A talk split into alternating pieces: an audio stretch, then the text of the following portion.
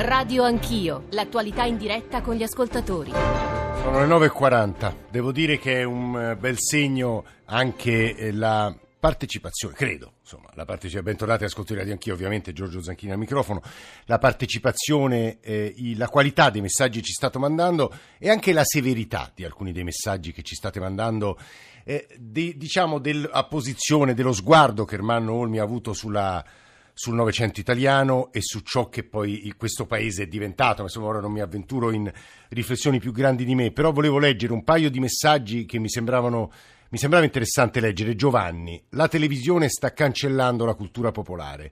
C'è una categoria intellettuale televisiva che ha ucciso la cultura popolare. Non esiste più l'apporto critico della cultura popolare. Se dovessi fare ora un film neorealista, ormai dovrei filmare un volto davanti a uno schermo. Queste sono parole di Ermanno Olmi del 1995. Sono Carla, chiamo da Brescia, terra di contadini vicino alla bergamasca dell'Albero degli Zoccoli. Ho conosciuto alcune comparse di quel film. Scusate, preferisco non intervenire, ma la cristianità di Olmi, cosa rara, mi commuove. Eh, non voglio dire che ci sia stato un confronto aspro, ma insomma hanno espresso due posizioni diverse rispetto alla cristianità, al cattolicesimo di Ermanno Olmi, Corrado Stagliano e eh, il professor Isnenghi, e cioè un giornalista, un, uno scrittore e uno storico. Su questo tema eh, non dico tanto e ci premerebbe ascoltare perché credo sia più bello ascoltare la sua voce e la storia del suo rapporto con Ermanno Olmi a uno dei dei massimi uomini, una delle massime figure della eh, Chiesa contemporanea, e cioè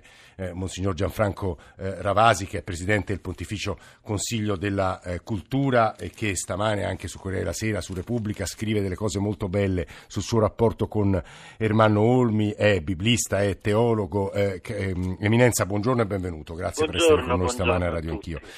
Credo che sia, se, se, crede, se vuole, bello anche ricordare il suo ultimo ricordo di, di Ermanno Olmi, che, che, credo sia recentissimo, insomma, preceduto da pochi giorni la sua morte. Sì, questo è vero, forse è il ricordo più intenso di una lunga amicizia, quasi direi l'approdo, un'amicizia che era cominciata da lontano.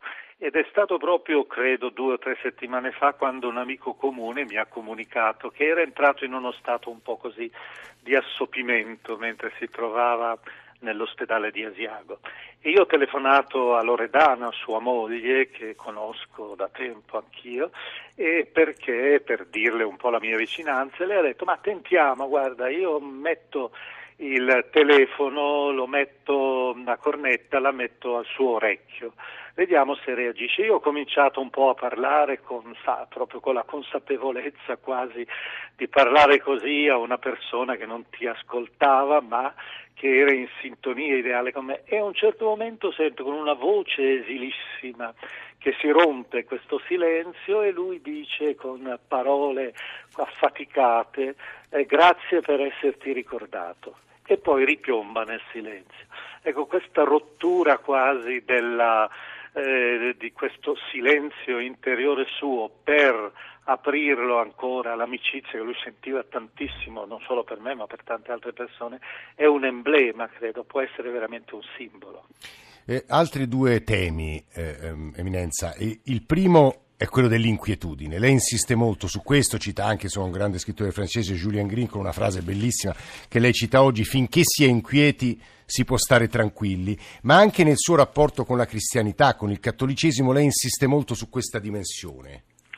Sì, questo è vero. Eh, devo subito dire che noi, eh, pur essendo distanti, quando io ero a Milano, lui era già a Asiago, quindi non era quotidiano il nostro incontro, poi dopo sono venuto a Roma, lui scendeva qualche volta, ma non, raramente. Devo dire che c'era questo filo conduttore di dialogo tra noi due che eh, paradossalmente tutte le volte che ci si incontrava era come se avessimo parlato il giorno prima. E uno dei temi fondamentali, qui è stato ricordato anche bene da Carla, nella, sì. una delle ascoltatrici, è il suo cristianesimo, che era un cristianesimo, se si vuole, anche un po' particolare, con una sua identità. E lui rifiutava la categoria cattolico come definizione della sua opera ed era proprio un cristianesimo fondato, io direi quasi su carne e sangue, per cui eh, la dimensione fondamentale è quella che eh, lei ha richiamato giustamente Julian Green, che a lui piaceva tanto questa frase che a lei ha citato, ma è ancora più antica, io direi è l'inquietudine agostiniana, per cui è chiaro che il teologo in quanto tale, che ha i suoi teoremi eh, rigidi, eh, ben definiti, dogmatici, si trova evidentemente a disagio con una ricerca che invece è mobile, è fluida e quindi come tale non riesce a comprendere la vera anima di fede che c'è nell'interno del, di, di, quest'uomo di questo, e di altre, tante altre persone che ho conosciuto e che non amano neppure, lui si dichiarava credente, ma non, non amano neppure dichiararsi credenti, ma hanno nell'interno la ricerca. Ecco, e questo credo che sia l'elemento fondamentale. Tant'è vero che posso dire, se permette ancora sì, un elemento autobiografico, eh, negli ultimi anni tre, in tre, con un altro comune amico sì. che tutti i nostri ascoltatori sì, conoscono, Claudio, Claudio Magris, eh, desideravamo elaborare su stimolo proprio di uno che allora era la RAI, una personalità significativa, Paolo Ruffini. Come? È stato e... anche direttore del posto in cui sto parlando in ah, questo ecco, momento. Esatto, è vero, è vero, è vero. Sì. Quindi a maggior ragione lo posso citare. Era quello di costruire qualcosa su Gesù Naturalmente con tutti i rischi che comporta questo, da un lato la lettura stereotipata, retorica, enfatica, dall'altra parte quella strettamente dogmatica, e invece riuscire a costruire qualcosa di narrativo. Io gli avevo proposto come partenza il Vangelo di Marco perché è il Vangelo non solo il più sobrio, il primo, poi il più sobrio, ma anche quello che si muove da un Gesù che è nell'ombra, che a metà strada all'inizio si è tra gli uomini, gli altri uomini fa dei gesti un po' strani, parla in una maniera diversa, poi a metà strada viene rivelato come Messia, che non è ancora la definizione completa sua, perché Messia è pur sempre una creatura umana, ed è sulla croce che viene riconosciuto come figlio di Dio, quindi con la sua trascendenza, da un pagano cioè dal centurione romano.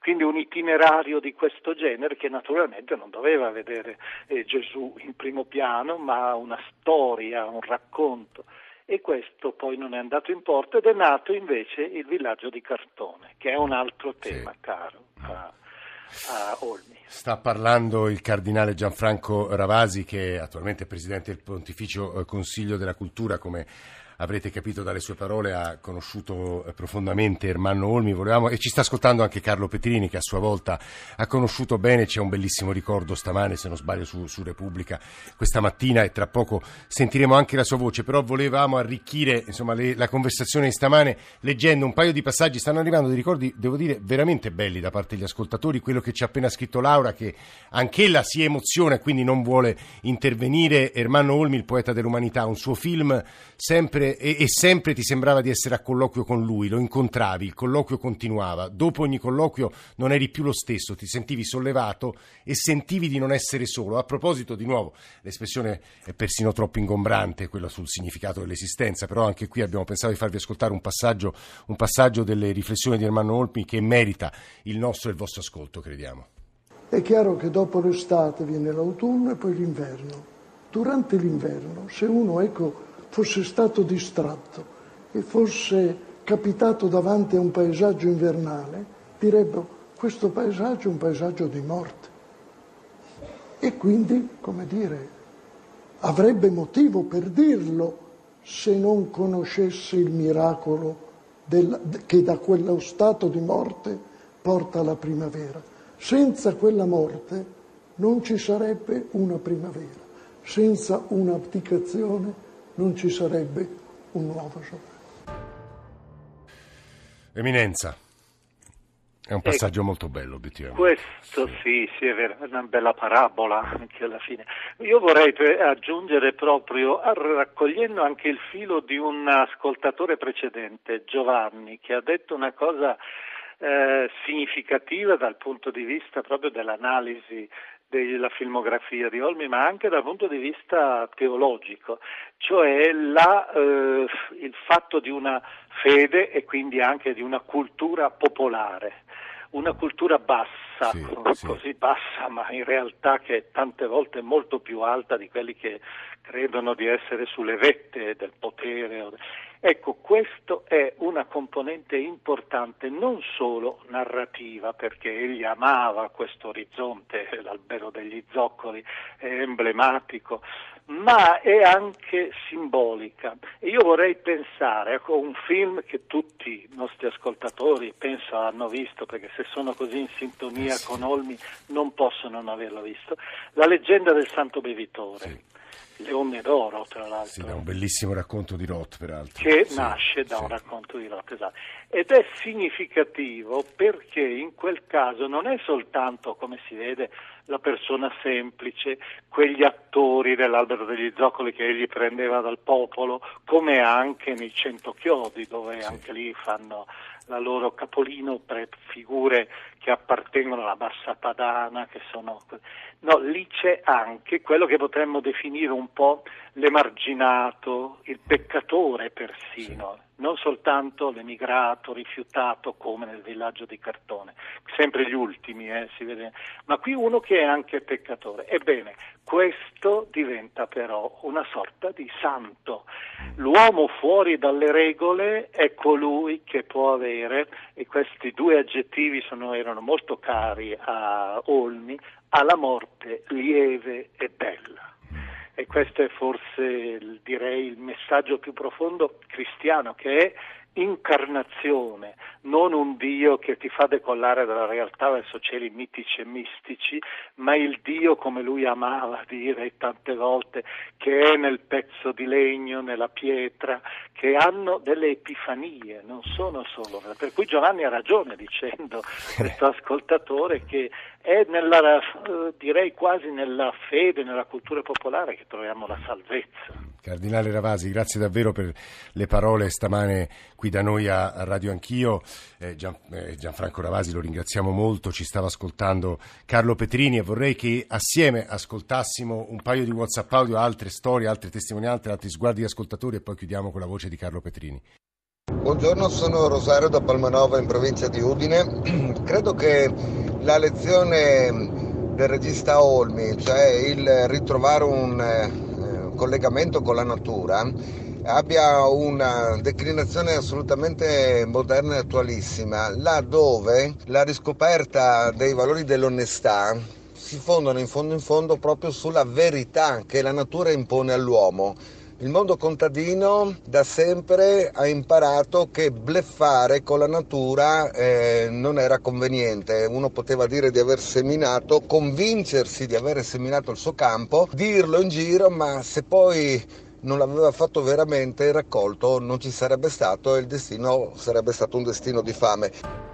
Quella di Olmi non era una macchina da presa, era una macchina del tempo. Atmosfere, dialetti, personaggi persi nel tempo hanno ripreso vita. Ci mancherà il suo genio.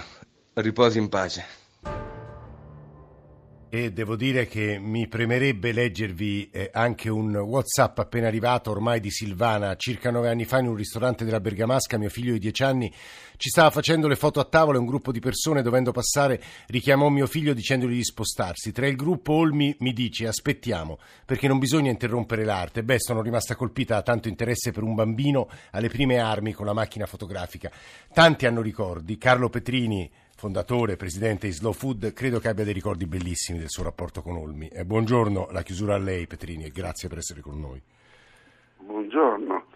Eh, beh, la, la, l'esperienza più, più, intensa che io ho vissuto eh, con, con, Ermanno è stata senza dubbio eh, la realizzazione e la presenza eh, del film Terra Madre sì. e la sua presenza alla manifestazione eh, alla manifestazione torinese.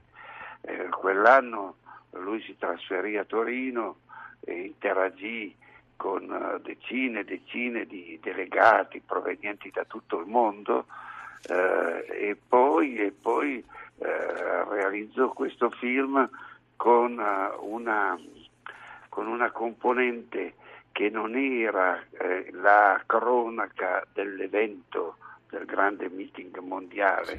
ma che era il, la, la, riflessione sui tempi della natura e quindi eh, la, la, riproposizione di, di, di, un ortolano che vive i tempi, eh, i tempi dell'orto. Per cui eh, davanti alla, all'intensità di questa umanità che da tutte le parti del mondo diceva a Torino a un evento straordinario, lui eh, fermava eh, la cronaca di questo, di, questo, di questo, appuntamento e si metteva a riflettere sul, sui tempi della, della, natura. E questo duplice ehm, volto, questo duplice aspetto del film sono, sono nel primo momento io l'ho vissuto in una maniera un po', un, po', un po', stranita, poi più andavo avanti più mi rendevo conto che era la chiave interpretativa giusta e, e ci aveva insegnato in questa maniera che cos'è veramente, ecco, cos'era anche Terra Madre, anche certo. l'evento di questa, di questa, straordinaria umanità.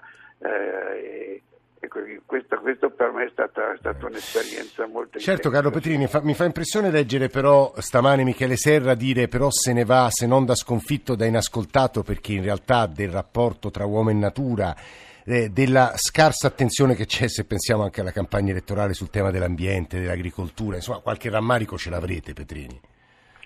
Ce l'avremo, ce l'avremo. Eh,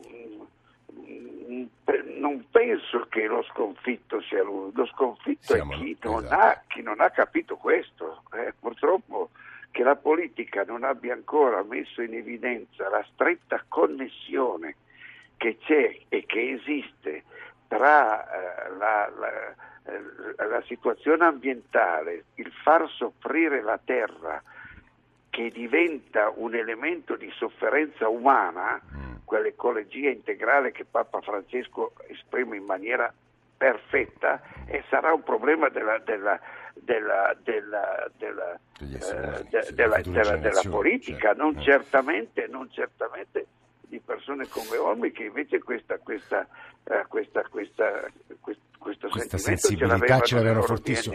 Eh, guardi Carlo Petrini, a proposito delle sue parole, io mi permetto di chiudere con un messaggio che ci è appena arrivato, che è una storia anche qui, come quelle di Monsignor Avasi, come quelle di Carlo Petrini, è una testimonianza. Eh. Sono una persona qualunque, era il 1972, abitavo a San Siro e i nostri figli frequentavano la stessa classe. All'inizio dell'anno scolastico fu indetta l'assemblea dei genitori, fu eletto presidente un signore che da subito eh, come cominciò a parlare si rivelò una persona fuori dal comune. Parlava a bassa voce, con tono suadente. Per poterlo sentire bisognava abbassare la voce. Si chiamava Ermanno Olmi e non voleva essere chiamato dottore. Quel suo modo di fare, quegli occhi acuti e penetranti, quella sua pacatezza mi affascinano all'istante. Aveva un approccio eh, semplice, da uomo mite e umile, alla mano, ascoltava gli interventi con attenzione e con quell'atteggiamento di chi vuole sempre trarre qualcosa dagli altri e mai di chi impone agli altri e mai di chi vuole imporre agli altri il suo sapere. Era questa eh, per me la sua cosa più bella. D'altra parte era normale per un creatore di storie e un indagatore dell'animo umano. E mi fermo qui. Eh, grazie davvero a tutti gli ascoltatori, grazie davvero a, Carlo Petrini, a Monsignor Ravasi, al Cardinale Ravasi, grazie perché avete detto delle cose a mio avviso molto belle, qualche piccolissima lezione, anche qualche, speriamo, un invito andare a eh, rivedere la filmografia, ma anche i documentari di Ermanno Olmi, speriamo di avervela consegnata. Ci fermiamo qui stamane con Radio Anch'io, stamane eh, in console Gabriele Cagliazzo, Fernando Conti, Roberto Guiducci, Fabio Lelli alla radiovisione e poi la redazione di Radio Anch'io che costruisce ogni giorno questa trasmissione trasmissione Nicola Amadori, Alessandro Forlani, Francesco Graziani, Alberto Agnello, Adamarra, Marilazza Santo, Elena Zabeo, Mauro Convertito in regia. Se volete riascoltare la trasmissione, prima parte politica, seconda dedicata a Ermanno Olmi, basta che andiate sul nostro sito, sul nostro profilo, sulla nostra app. Ma adesso c'è il giornale radio delle 10, noi ci risentiamo domattina più o meno verso le 7 e mezzo. Grazie a tutti per l'ascolto.